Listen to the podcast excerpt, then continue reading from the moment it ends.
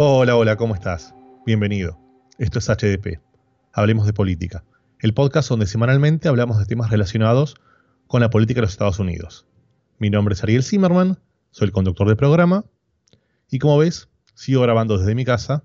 Estamos en estos tiempos de pandemia en donde uno graba desde donde puede. Pero bueno, esta vez tengo mejor equipamiento, así que vamos mejorando.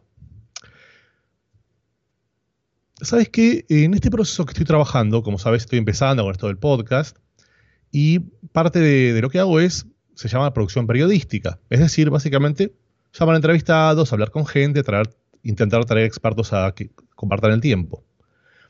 Y una de las cosas que estoy notando eh, que me llaman la atención es que muchas personas cuando los invito a participar me dicen, Sí, yo, yo tengo muchas ganas, yo puedo hablar de economía, puedo hablar de deportes, puedo hablar de política, puedo hablar de, de derecho, puedo hablar de muchos temas, pero yo de política no me quiero meter. No, a mí la política no me gusta. Y es algo que a mí me llama la atención, porque cuando hablamos de economía, bueno, la economía afecta a la vida de las personas constantemente. Si hablamos de salud, y hay una decisión de cómo invierto el presupuesto de la salud. Si hablo de historia, y hay una manera de contar historia, es muy difícil no meterse en temas de política cuando los temas relacionan a las personas.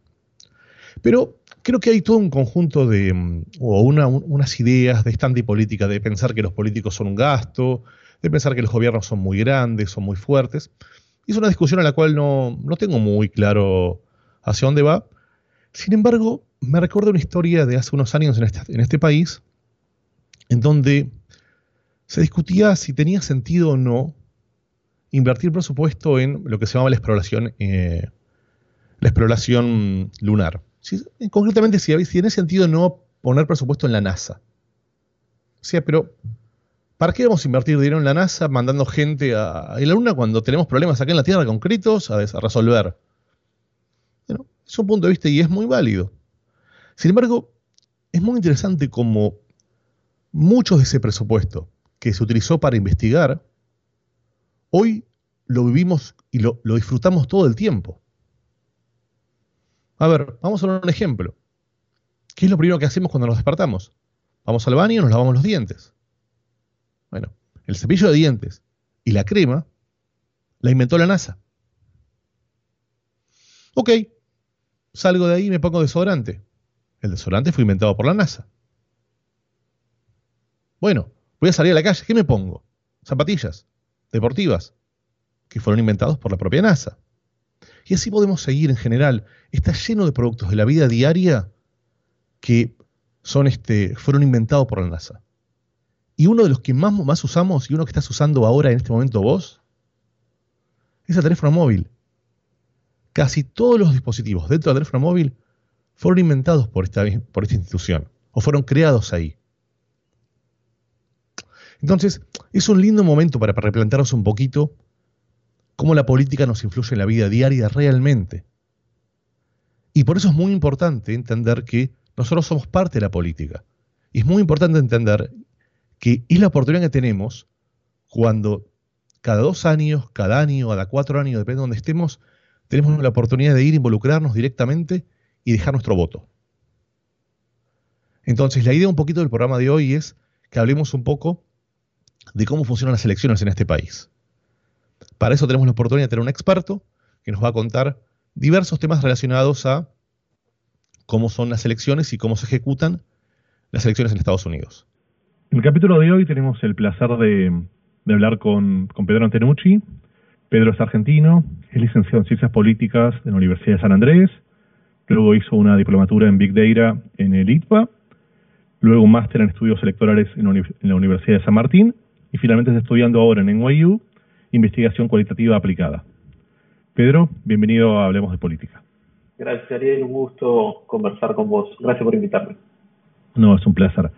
Mira, un poco la idea es entender un poquito cómo funciona el sistema electoral acá en los Estados Unidos y creo que una linda manera de empezar es entender un poco qué diferencia hay, digamos, yo estoy acostumbrado, en Latinoamérica estamos acostumbrados que por general, cuando uno vota presidente, la, elección es directa. Gana, el presidente suele, ganar que más votos recibe. Sin embargo, acá se elige a través de un, colegio electoral. ¿Podés contarnos un poquito cómo es esto? Sí, a diferencia del resto de lo que ocurre hoy en el resto de los países de Latinoamérica, en Estados Unidos eh, las elecciones son a través de un, son mediante un colegio electoral. Hay que recordar que esto se hacía y hubo un momento en el cual fue un sistema muy extendido en América Latina. De hecho, en Argentina mismo se hizo hasta no hace tanto, hasta la última hasta la reforma de la Constitución del 94, así que digamos, no es que es una eh, cuestión exclusiva de los Estados Unidos. Pero acá en Estados Unidos el, sistema funciona de la siguiente, de la siguiente manera. Eh, cada estado elige un número de electores eh, que después juntan, digamos, votan en un colegio electoral, que no es un espacio físico, pero votan en un colegio electoral a el candidato del partido al cual ganó en, ese estado. Eh, y la cantidad de electores que tiene cada estado es igual al número de legisladores que tiene, esto es, diputados más senadores. Eh, entonces, un Estado pequeño que tiene un diputado únicamente tiene tres electores porque tiene su diputado más sus dos senadores. entonces, el colegio electoral termina teniendo unos 538 miembros en total, que representan los 535 miembros del cuerpo legislativo, más tres representantes por DC, que si bien no es un Estado, eh, para el colegio electoral se le asignan tres miembros, que es el mínimo que tiene cualquiera de los estados. Y mm, desde tu punto de vista, eh, ¿vos crees que esto es, este, no sé si hablar de justo o no, porque justo es medio raro, pero ¿tiene sentido que el presidente no sea electo por el voto popular? Bueno, esa pregunta tiene dos fases. Me parece que primero tenemos que entender cómo se gesta este sistema de colegio electoral en Estados Unidos y para eso tenemos que entender que el colegio electoral surge como una solución a la disputa que había entre los estados por cómo designar al presidente. Entonces, eh, cuando se debatían estos temas, una posibilidad era que fuera por voto directo, pero el temor era que los estados con más población terminasen decidiendo de alguna manera, teniendo mayor influencia en quién terminaba siendo el candidato. Otra solución era que directamente el cuerpo legislativo decidiese cuál, fue, cuál era el presidente, pero la solución intermedia que se encontró fue la del colegio electoral. Estamos hablando del 1800. Em, entonces, de esa manera, los estados pequeños seguían teniendo influencia en la decisión de quién era designado presidente.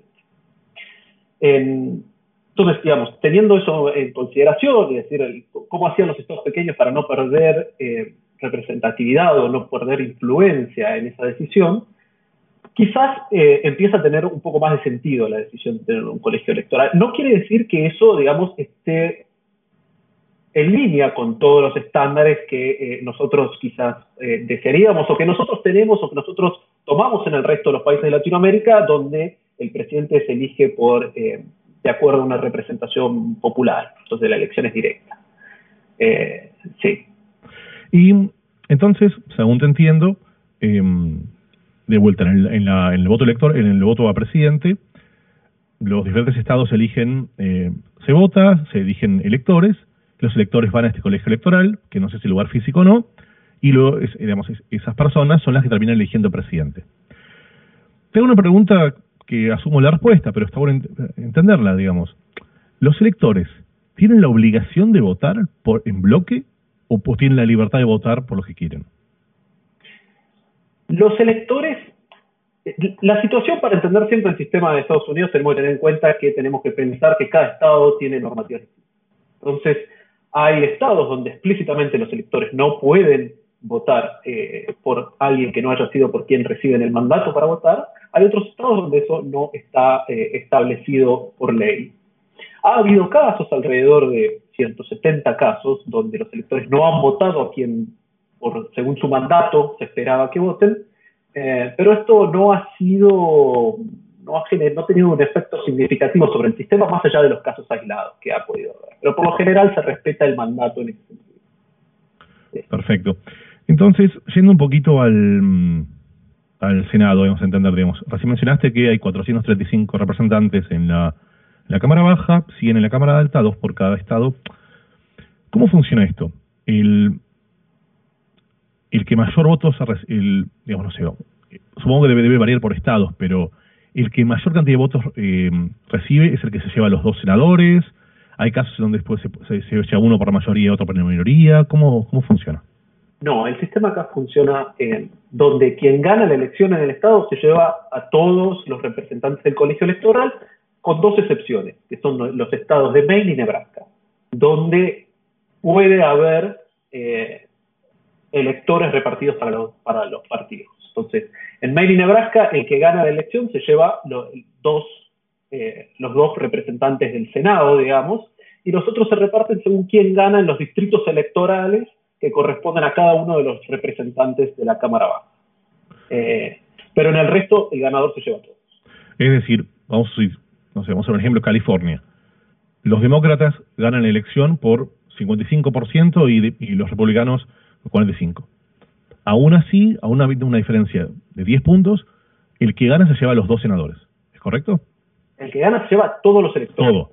Se lleva a todos los electores. En California, que es el estado con más electores, 55 electores tiene, el que gana, así sea por un voto, ni siquiera una diferencia de 10%, se lleva a los 55 electores. Perfecto. Y vos dijiste hace un rato que los, los electores eh, son proporcionales, o sea, salen del, de la población que vive en esos lugares. Vemos, a representante de esto, entonces, ahora se está haciendo un censo. Se está terminando, de hecho, que si no, si no correcto, hoy en estos días está cerrando. Y el censo eventualmente podría llegar a variar la cantidad de ciudadanos, de la cantidad de personas que están viviendo por estado. No importa cuál es su situación legal ese cambio puede afectar al, al, número de, representantes totales? Sí, sin duda lo va a afectar. Eh, este censo, bueno, en las elecciones que se llevan a cabo, que se van a llevar a cabo este año, se hacen con la representación tal cual está ahora. El censo 2020 va a impactar en la elección presidencial del 2024.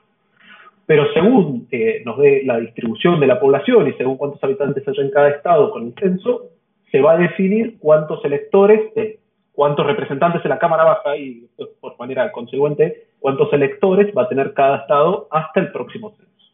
Y se espera, según algunas estimaciones preliminares, por ejemplo, que Nueva York pierda representantes. Florida se espera que gane algunos representantes, Texas también, pero bueno, digamos, por un cambio de la distribución de la población. tiene sentido. Y mm, decime una cosa, mira, en un capítulo anterior grabamos, eh, hablamos un poquito de, la, de cómo era el sistema electoral en los distritos, pero aprovechando que estás vos acá y que conoces el tema, me gustaría que nos cuentes un poco. Tengo entendido que hay un concepto que se llama gerrymandering, que tiene que ver con, una estrategia electoral, o no sé cómo lo definirás vos, tiene que ver con la manera de redistribuir los electores en los distritos. ¿Pero lo podés detallar? Sí, el gerrymandering es una práctica que también se hace desde mucho tiempo en Estados Unidos y como todo este tipo de de ordenamientos legales puede tener efectos en mayor o menor medida o en distintos grados. Y consiste en definir las líneas del distrito de una manera em, que intencionalmente busca perjudicar a algún grupo, eh, puede ser algún grupo racial o algún grupo político en particular.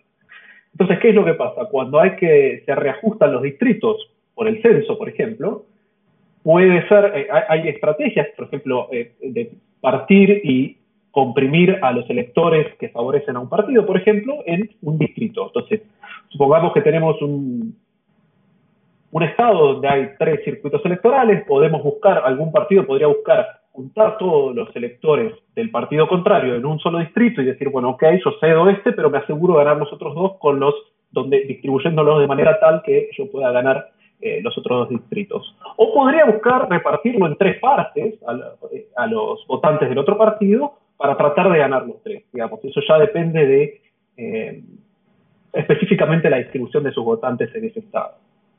La diferencia entre gerrymandering ahora y antes, digamos, y las prácticas más tradicionales es que cada vez se ha sofisticado más este proceso. Entonces, cuando se incorpora tecnología para el cálculo, para la definición de los distritos, etcétera, se hace de manera más eficiente y eso hace que los sesgos que pueda producir todo esto sean más acentuados. Está claro. Entiendo que, bueno, que a partir, a partir de los 18 años es donde los ciudadanos pueden acceder a votar. Pero, ¿cuál es la razón por la cual tienen que registrarse previamente? El registro de los ciudadanos, de nuevo, las políticas sobre cómo, se accede a votar y demás pueden variar, varían por estado. Ok, ah, ok. Eh, entonces, sí es cierto que tiene que tener 18 años para votar, pero el, registro puede ser necesario para participar en algunos estados, en otros estados pueden participar como independientes e incluso pueden acercarse a la, al, para, para votar el día sin haber estado registrados. Entonces, eso también varía un poco según cada uno de los estados. Eh, y a diferencia de muchos otros países de América Latina, sobre todo de Sudamérica, el voto en Estados Unidos no es obligatorio, entonces no hay un registro unificado de todos los votantes donde se sepa quiénes van a votar y Y el hecho de que el voto no sea obligatorio, em, podría eventualmente, em, digamos, supongamos un caso hipotético, que tenés, creo que en un caso de presidente es más difícil, pero imaginemos un intendente o imaginemos un, representante, digamos, digamos, donde tenés una masa de votos más pequeños es más fácil jugar con esto. Imaginemos la situación en donde tenés un candidato que elige, ok, yo no le puedo ganar al candidato opositor porque, digamos, no voy a poder convencer a la masa, digamos, del 100% de gente que vota no lo voy a poder convencer porque no tengo las herramientas, no tengo el presupuesto, no tengo el carisma para poder hacerlo. Pero yo puedo agarrar y tratar de ir a buscar a, un volumen importante de votantes, de posibles votantes que tradicionalmente no, no van a votar. En este caso, digamos, no sé, jóvenes, por ejemplo. El hecho de que, el voto no sea obligatorio permite hacer ese tipo de estrategias donde personas que tradicionalmente no votan pueden votar y eso puede cambiar el resultado de una elección? Absolutamente, eso te puede llevar a distintos tipos de estrategias de movilización de sectores específicos, como sugerías vos, o de tomar ciertas prácticas para desmovilizar sectores que estimás pueden favorecer a tu rival. Pero sí, sí, sin dudas, este, eh, la movilización y la activación de segmentos del electorado que cada candidato considera favorable son una de las estrategias que más se hacen. Sí. Bueno, entonces a esto va mi segunda pregunta que tiene que ver con... Eh, hay un concepto que se habla mucho en redes sociales que tiene que ver con el vote suppressions. ¿Nos podés contar un poquito qué, se, qué sería? Bueno, la idea de vote suppression eh, apunta justamente a, esto que vos eh, mencionabas, esta idea, digamos, de tratar de obtener algún rédito electoral eh, tratando de que ciertos segmentos no puedan acceder o dificultando el acceso de esos segmentos a, las mesas de votación o los días de votación. Eh, y hay un montón de prácticas y no, a diferencia de lo que se sugiere por ahí en algunas lecturas, esto no es, una, no es algo novedoso, digamos, esto existe desde que eh, votar no es obligatorio. Em, el punto, de nuevo, es con qué intensidad se hacen estas prácticas y cuáles son los efectos y qué parte del electorado queda fuera. Entonces, a medida que esto se masifica o se hace más intensivo o sistemáticamente perjudica a una minoría o a un segmento de la población, se vuelve más grave y deja de ser, digamos, solamente una estrategia de movilización, si querés, de activación para fogonear al propio segmento para pasar a ser una eh, estrategia distinta de tratar de bloquear el acceso de algún segmento al, día de la elección, digamos. Y hablando del punto antes del, día de la elección, se me ocurre preguntarte, en casi todos los países de Latinoamérica o incluso en Europa, el día de elección es el día que se define quién gana y quién pierde, digámoslo así. Y por lo general se, suele ejecutar en un fin de semana o suele ser feriado, suele ser un día muy importante. ¿Por qué crees que en Estados Unidos eh, se hace un... No, no, no, no funciona así? Bueno, esto va en, en línea de quiénes participan y quiénes no de la elección, ¿no? Obviamente que las elecciones sean un día de semana un día laboral va a dificultar el acceso de ciertos segmentos de la población que tienen menos capacidad para tomarse, digamos, entre comillas, tomarse el día libre para poder ir a votar. Eh, y obviamente hay sectores que se benefician por esos sectores o, seguramente partidos políticos que pueden beneficiar por la inactivación de algunos segmentos de la población, digamos en este caso, los que tienen menos margen para tomarse un día libre o, trasladarse hasta el centro de votación o salir del medio del trabajo para ir, votar, volver o directamente perder el día de sueldo para poder ir a eh, a, votar. Y esto es un poco, del, me parece a mí, ya de la tradición del sistema electoral de Estados Unidos, donde ha estado eh, eh, esta práctica y no se ha puesto en discusión, o si se ha puesto en discusión no se ha podido revertir si hubiese algún segmento que lo buscaba. Está claro. Y también se puede acá votar por adelantado, votar por correo. ¿Cómo funciona esto? En algunos estados donde el voto se hace totalmente por correo, por ejemplo Washington, el estado de Washington, por ejemplo, en, sin ir más lejos, el estado del el primero que puso esta práctica fue Oregon, donde todo el voto se hace por correo. Lo que eso no implica necesariamente que la gente mande su voto por correo, sino que el voto le llega a su casa por correo y pueden ir al centro de votación a depositarlo el día de la elección. Después hay otro grupo de estados, donde el primero fue California, donde los votos se pueden enviar por adelantado por correo. Y no es necesario tener ningún tipo de excusa para eh, decir por qué se lo está mandando por correo. Un tercer grupo de estados sí exigen que se presente alguna especie de, de excusa o de justificativo por el cual eh, uno vota en ausencia, es decir, vota por correo. ¿Y cómo se hace para evitar el fraude cuando se, hace el voto a distancia? Esa es una pregunta muy delicada porque todo este tipo de prácticas em, podrían facilitar el fraude. La logística de un día tradicional de elección no es la misma a la logística de seguridad que tiene el voto cuando vos lo mandás desde tu casa por correo, o la persona, puede haber alguien presionándote en tu casa para que votes una cosa u otra, otra persona podría depositar, digamos, podría votar por vos. Hay un montón de prácticas de fraude alrededor del voto por correo que podrían pasar. La contrapartida de esto, digamos, de las debilidades que puede tener este sistema es la idea de aumentar el porcentaje de participación. Entonces, em, el voto por correo en teoría, o lo que en algunos casos también se ha visto, es que favorece la participación de otras personas que de otra manera no, no votarían. Está, está claro. Y bueno, quisiera hablar un poquito entonces, eh, un poquito más de partidos políticos. O sea, una de las, las cuestiones que mm, quizás me sorprenden, me sorprendieron a mí o en general a la audiencia, tiene que ver con, con Estados Unidos hay dos partidos, digamos, dos partidos grandes y de hecho el tercero y el cuarto casi no representan el 5%. ¿Por qué crees que nunca se abrió eso al juego? ¿Por qué no, no hay oportunidades para que otros partidos participen? Bueno, la mayor limitación, hay distintas limitaciones, pero una de las limitaciones más importantes está dada por cómo se asignan eh, las bancas legislativas. Entonces, al ser distritos uninominales con los cuales se accede a las bancas, eso dificulta la participación o el surgimiento de terceras fuerzas, porque tenés que llegar a una, minoría, una mayoría prácticamente en un distrito específico para poder ser competitivo. Eso por un lado. Y por otro lado, los costos de las campañas. Las campañas en Estados Unidos son muy largas, duran prácticamente todo el año. Si miramos desde que empiezan las elecciones primarias, vemos que empezaron prácticamente a principios de año y recién la elección general la tenemos en noviembre.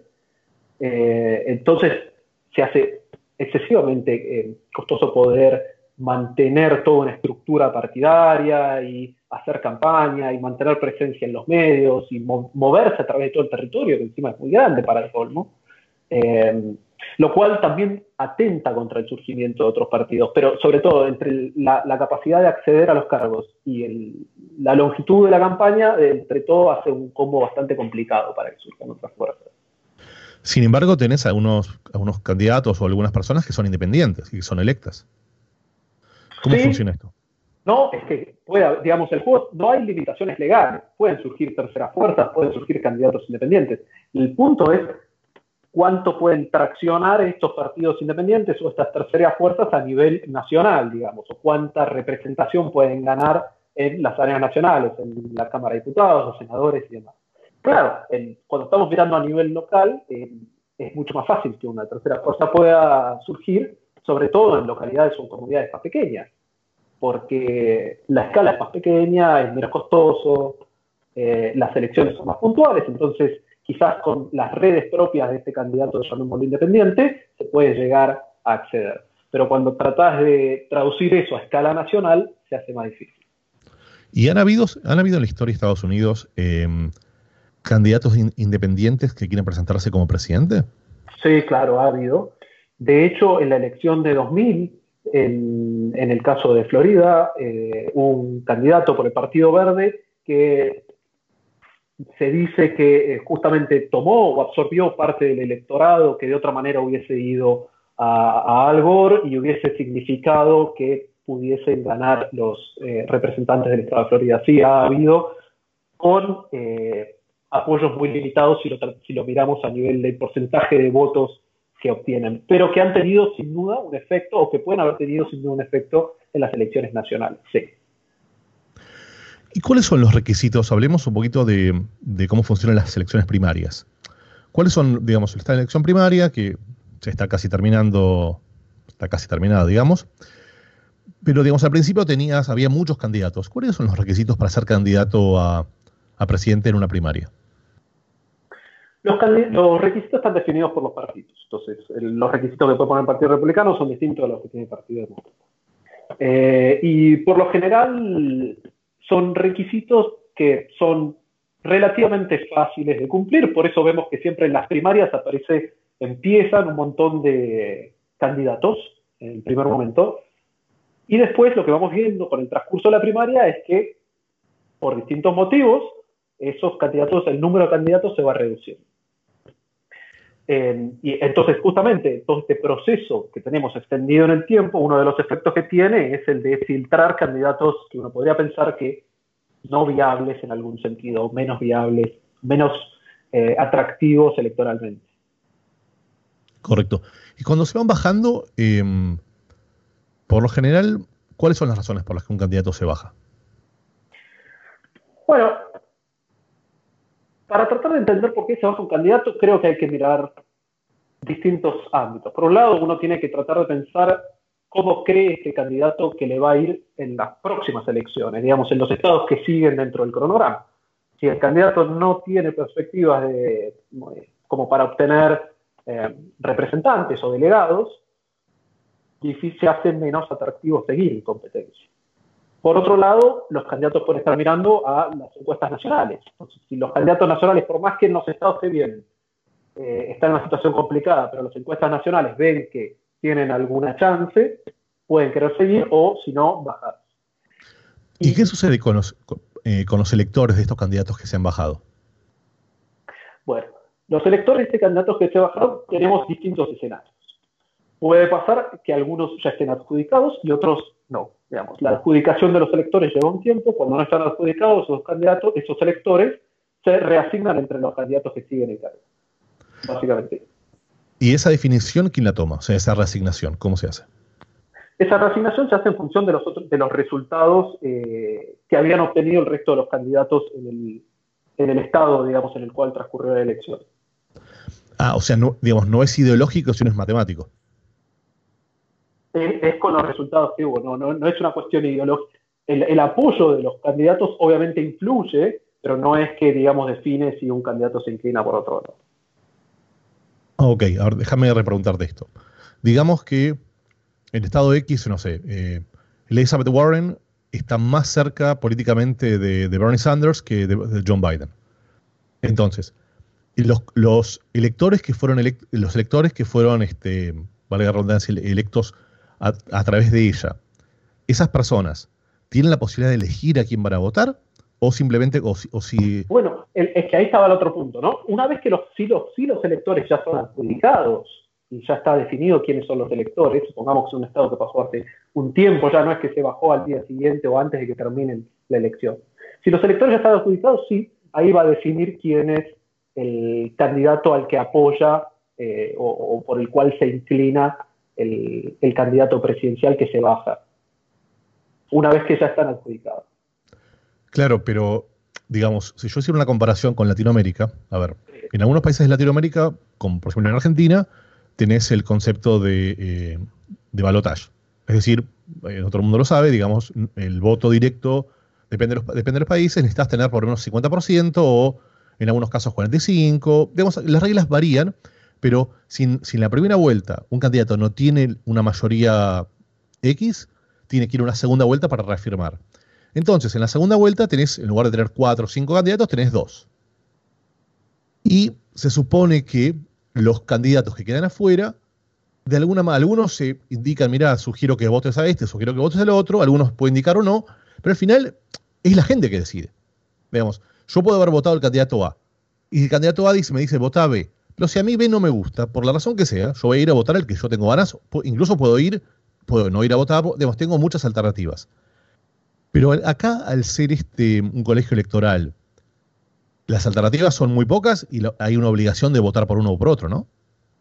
Sí, eh, digamos, pongo algunos paréntesis en lo que decías vos. Eh, estamos hablando de las primarias, no hablamos de un colegio electoral, sino eh, Correcto. los delegados que van a votar la primaria del partido. Y, a propósito, vos mencionabas Argentina, pero digamos, los países donde no existe el umbral del 50%, donde el umbral es más bajo, son Argentina, Ecuador, Nicaragua, donde está entre 40 y 45%, con algunos requisitos extra.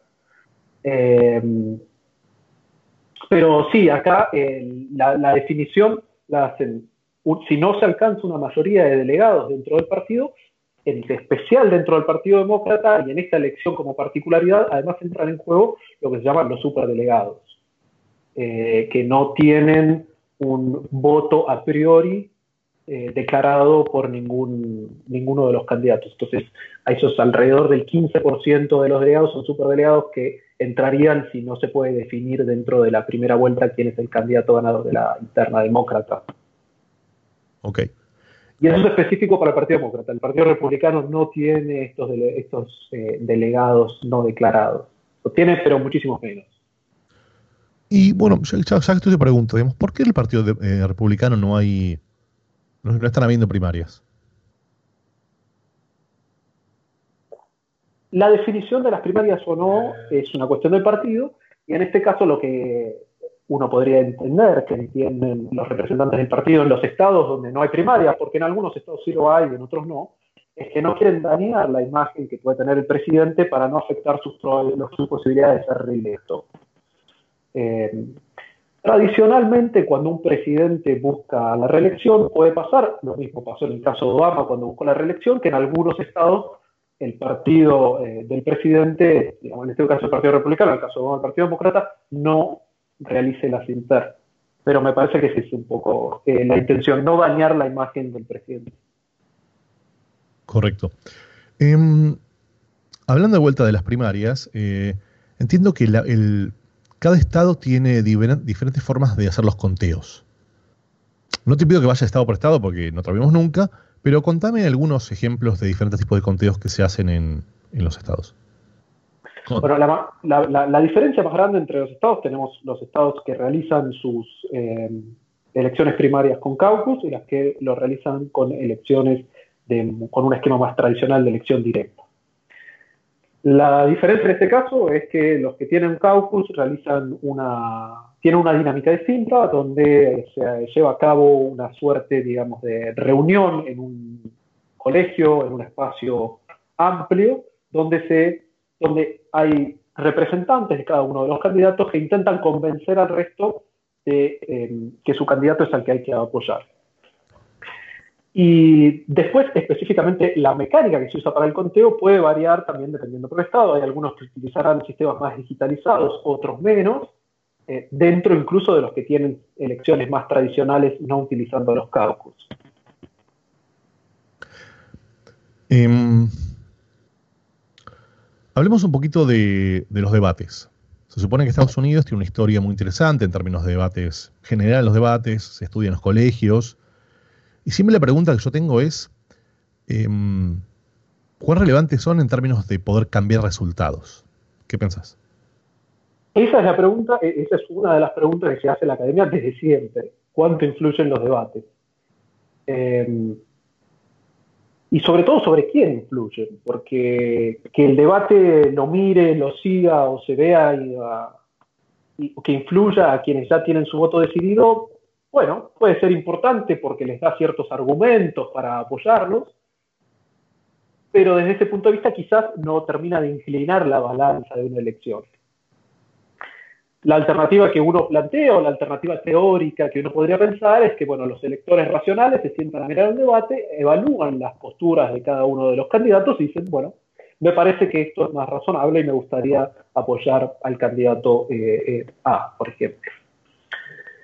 Obviamente eso eh, es muy volátil. De hecho, hemos visto debates en la historia de Estados Unidos que en función del medio a través del cual se transmiten, ya sea por televisión o por radio, tienen influencias distintas o tienen, son interpretados de manera distinta por el electorado. Entonces, por ahí, eh, por radio parece que fue uno el ganador, cuando lo miramos por televisión parece que fue otro. Si miramos incluso los debates en la historia un poco más reciente, también nos podemos preguntar qué cosa queda del debate, ¿no? Porque qué, es lo que repercute al día siguiente. Y ahí podemos pensar, si querés, en el ejemplo de 2016, el debate eh, del Partido Republicano, donde lo que queda después de, todo el debate es aquel momento en el que eh, Fiorina le marca insistentemente a Rubio su incapacidad de que, digamos, salir de un discurso muy acartonado. Entonces, por ahí lo que queda no son los argumentos racionales que deberían movilizar a estos electores, sino cuestiones quizás más anecdóticas o quizás más eh, que, son más fáciles de repetir. Correcto. Bueno, quizás eso también, también un poco refleja este, a quién finalmente terminaron votando. Sí, eh, de nuevo, pero ahí va de nuevo tu pregunta, ¿no? ¿Cuánto movió la aguja esto? Hay que ver si esto eh, fue lo que movió la aguja o los votos estaban desde antes y esto simplemente replicaba quizás una estructura previa de la sociedad o la, llegada y la capacidad de movilizar que tenía este debate era muy poca. Eh, pero, pero esa era tu pregunta que en realidad no estoy respondiendo de alguna manera, porque digamos, es como una, es una incógnita, digamos, que también depende del momento, depende del debate, depende del público. No, está claro. ¿Y mm, vos crees que es relevante el voto independiente? El voto independiente es fundamental eh, porque puede ser el, que termine de mover la aguja, sobre todo en algunos estados. Eh, estamos hablando de las elecciones generales. Lo estoy pensando en las elecciones generales.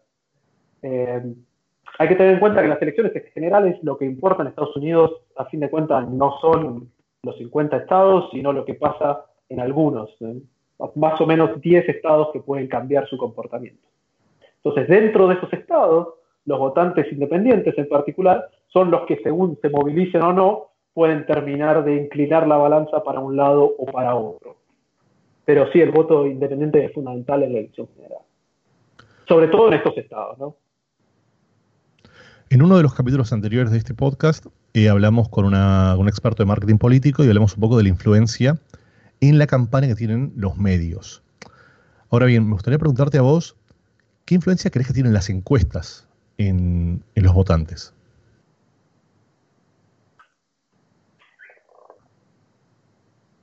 Es una pregunta dificilísima. Em, las encuestas pueden, uno podría imaginar que dada la cantidad de información que hay disponible, los, los votantes ajustarían sus imaginarios de acuerdo a lo que ven en las encuestas.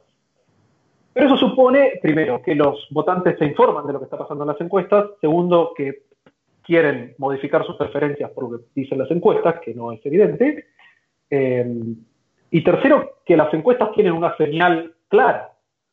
Cuando tenemos tanta multiplicación de, encuestas dando vuelta y diciendo cosas quizás eh, tan contradictorias, la influencia que las encuestas pueden tener, cuando menos se licúa.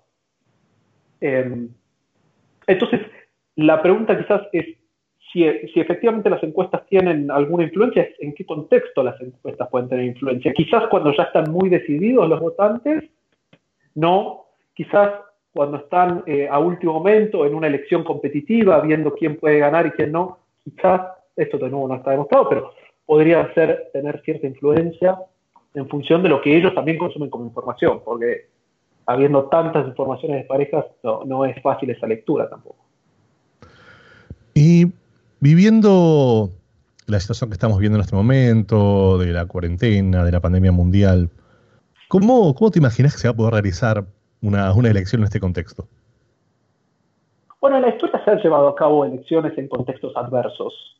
Eh, y de nuevo, para si bien las elecciones, digamos, las primarias siguen adelante, por más que parece que ya está definido su resultado. Por ahora, eh, algunos estados las han movido, pero todavía no están eh, canceladas o no está eso en discusión.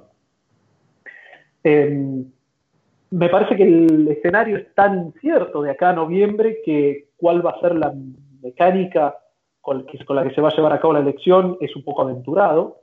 Lo que sí sabemos es que hay otros mecanismos que pueden facilitar la elección. Por ejemplo, esto que discutíamos antes del voto por mail. Uno podría, eh, por mail, por correo, uno podría pensar que en este contexto esa práctica podría tomar más fuerza. Pero eh, eso es especulativo y solamente dado que en algunos estados ya se usa.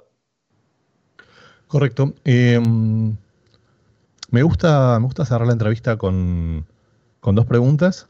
Primero me gustaría que le cuentes a la audiencia cómo te informas.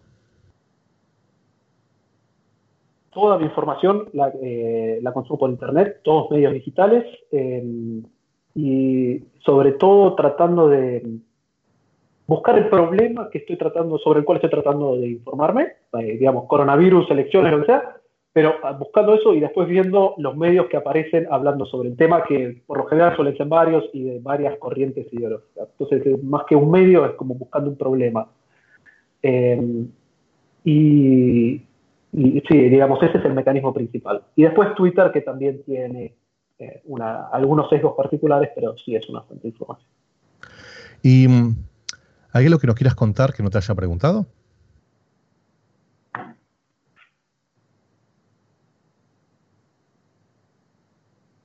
que podríamos eh, hablar, digamos, de las particularidades de esta elección y, dónde pueden estar los focos para adelante, pensándolo. Quizás eh, eh, amerite un poco más de tiempo, pero me parece que, que de acá a la elección general vamos a tener que prestar atención a, a lo que pase en, en algunos estados en particular, de manera intercalada entre las dinámicas propias, digamos, económicas y sociales, y lo que está empezando a llevar esta crisis particular que estamos viviendo. Entre ellos, Florida, que eh, puede ser un, estado donde eh, la pandemia tenga un efecto eh, considerable en el futuro, según algunos modelos que está. Pero me parece que tenemos que tratar de incluir eso en, los análisis que estamos haciendo de, de cara a, lo que va a pasar en noviembre. Excelente. Bueno, entonces, como decimos en Argentina, me dejaste picando. Nos va a tocar entrevistarte seguramente luego que se definan las primarias y cuando tengamos una idea un poco más clara de quién va a ser este, de quiénes van a ser los candidatos a presidente en, 2020. Así que bueno, Pedro, te agradezco, te agradezco, mucho el tiempo, la verdad es que fuiste súper claro, muy, muy interesante y bueno, hablamos este, seguramente en unos meses. Bárbaro, dale. Te agradezco a vos, Ariel, eh, gracias por llamar. No, por favor, en serio, muchas gracias a vos. Bueno, si escuchaste hasta acá, quiere decir que el programa te está gustando, ¿no? Para poder continuar con estos capítulos es muy importante que nos sigas en las diversas plataformas. Es muy importante que te suscribas en Spotify, que hagas lo mismo en YouTube y que lo recomiendes a tus amigos. Muchas gracias. Adiós.